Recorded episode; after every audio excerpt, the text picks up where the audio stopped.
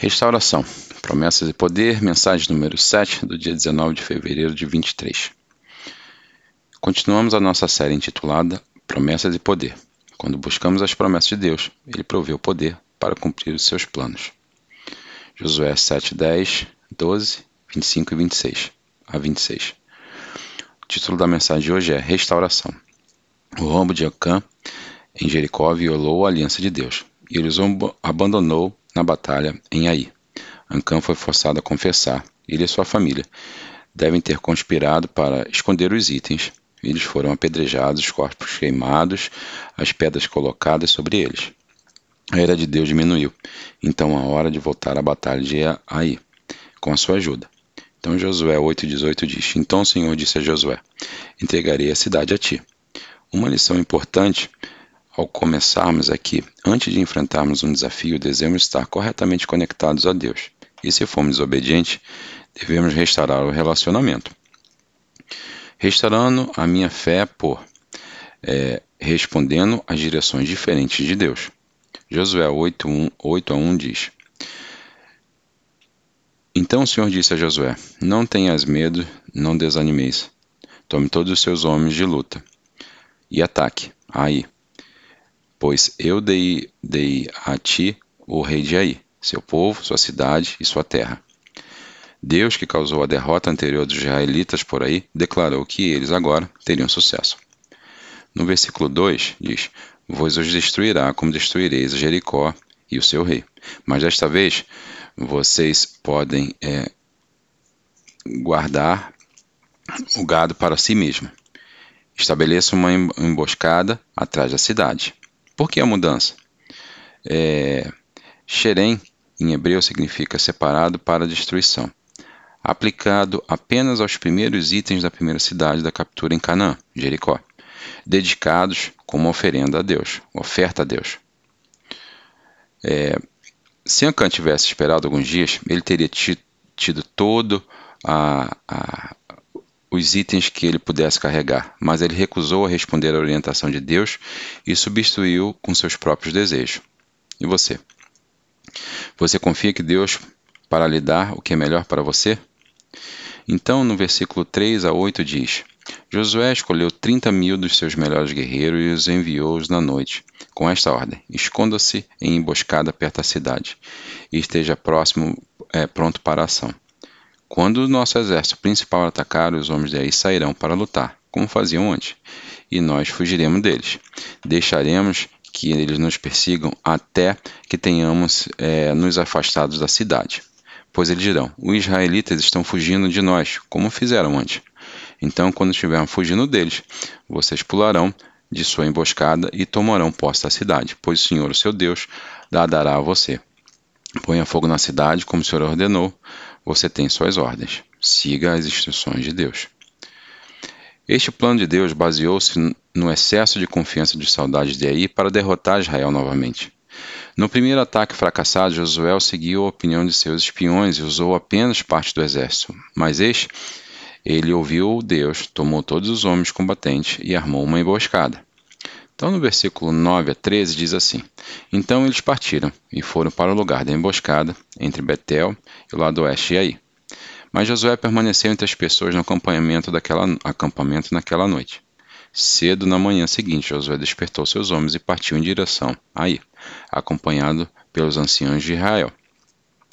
Todos os combatentes que estavam com Josué marcharam na frente da cidade e acamparam no lado norte de Aí com um vale entre ele, eles e a cidade. Naquela noite, Josué enviou cerca de cinco mil homens para se deitarem em emboscada entre Betel e Ai, no lado oeste da cidade, fora da vista da cidade.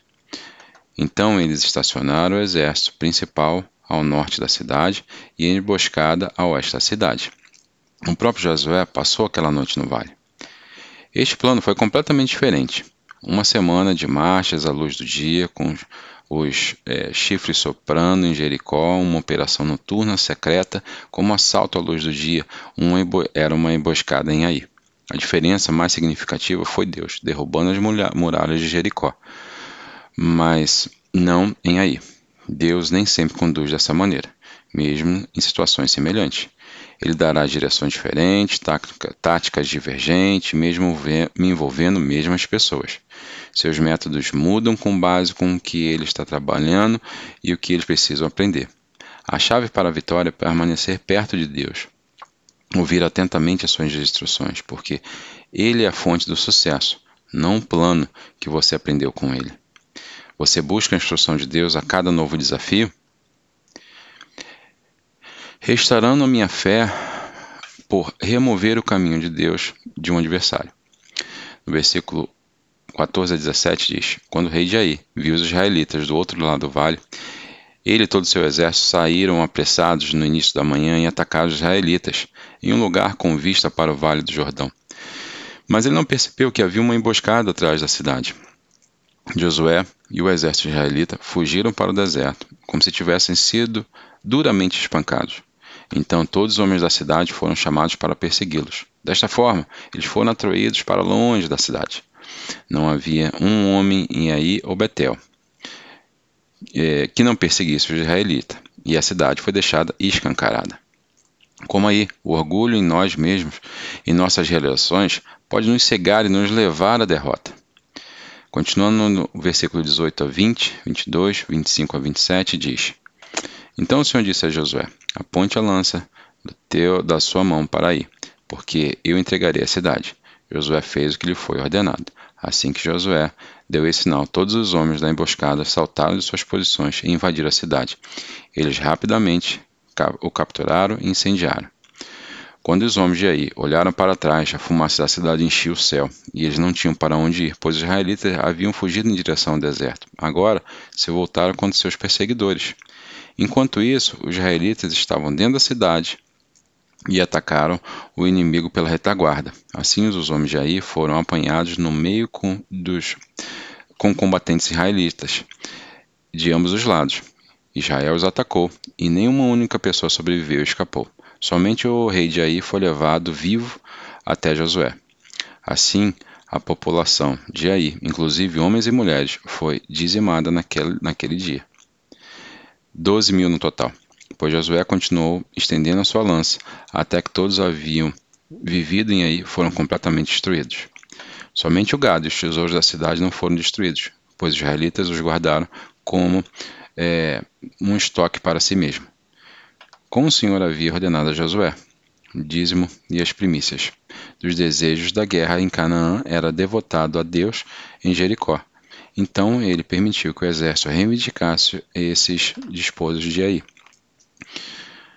Então eh, Josué queimou a cidade de Ai e ela se tornou um monte permanente de ruína, desolada até hoje. Em hebreu, aí significa ruína. Os arqueólogos não podem determinar a localização com certeza até hoje. Esse não foi o massacre de pessoas inocentes, mas o julgamento de Deus sobre uma sociedade maligna que por muito tempo rejeitou, persistiu na idolatria, na imoralidade e no sacrifício humano. No versículo 29 diz: Josué é, empalou o rei aí em um poste é, afiado e o deixou lá até a noite. Ao pôr do sol, os israelitas derrubaram o corpo, ordenou a Josué que jogaram ele em frente ao portão da cidade. Eles empilharam um monte de pedras sobre ele, que podem ser vistas até hoje. As pedras na entrada de Aí eram um memorial à vitória de Israel. Josué destruiu os inimigos de Aí, seguindo as instruções de Deus e estendendo a sua lança. Devemos enfrentar nossos adversários como Deus nos instrui. Isso pode ser pessoas, comportamento, atitudes, vícios.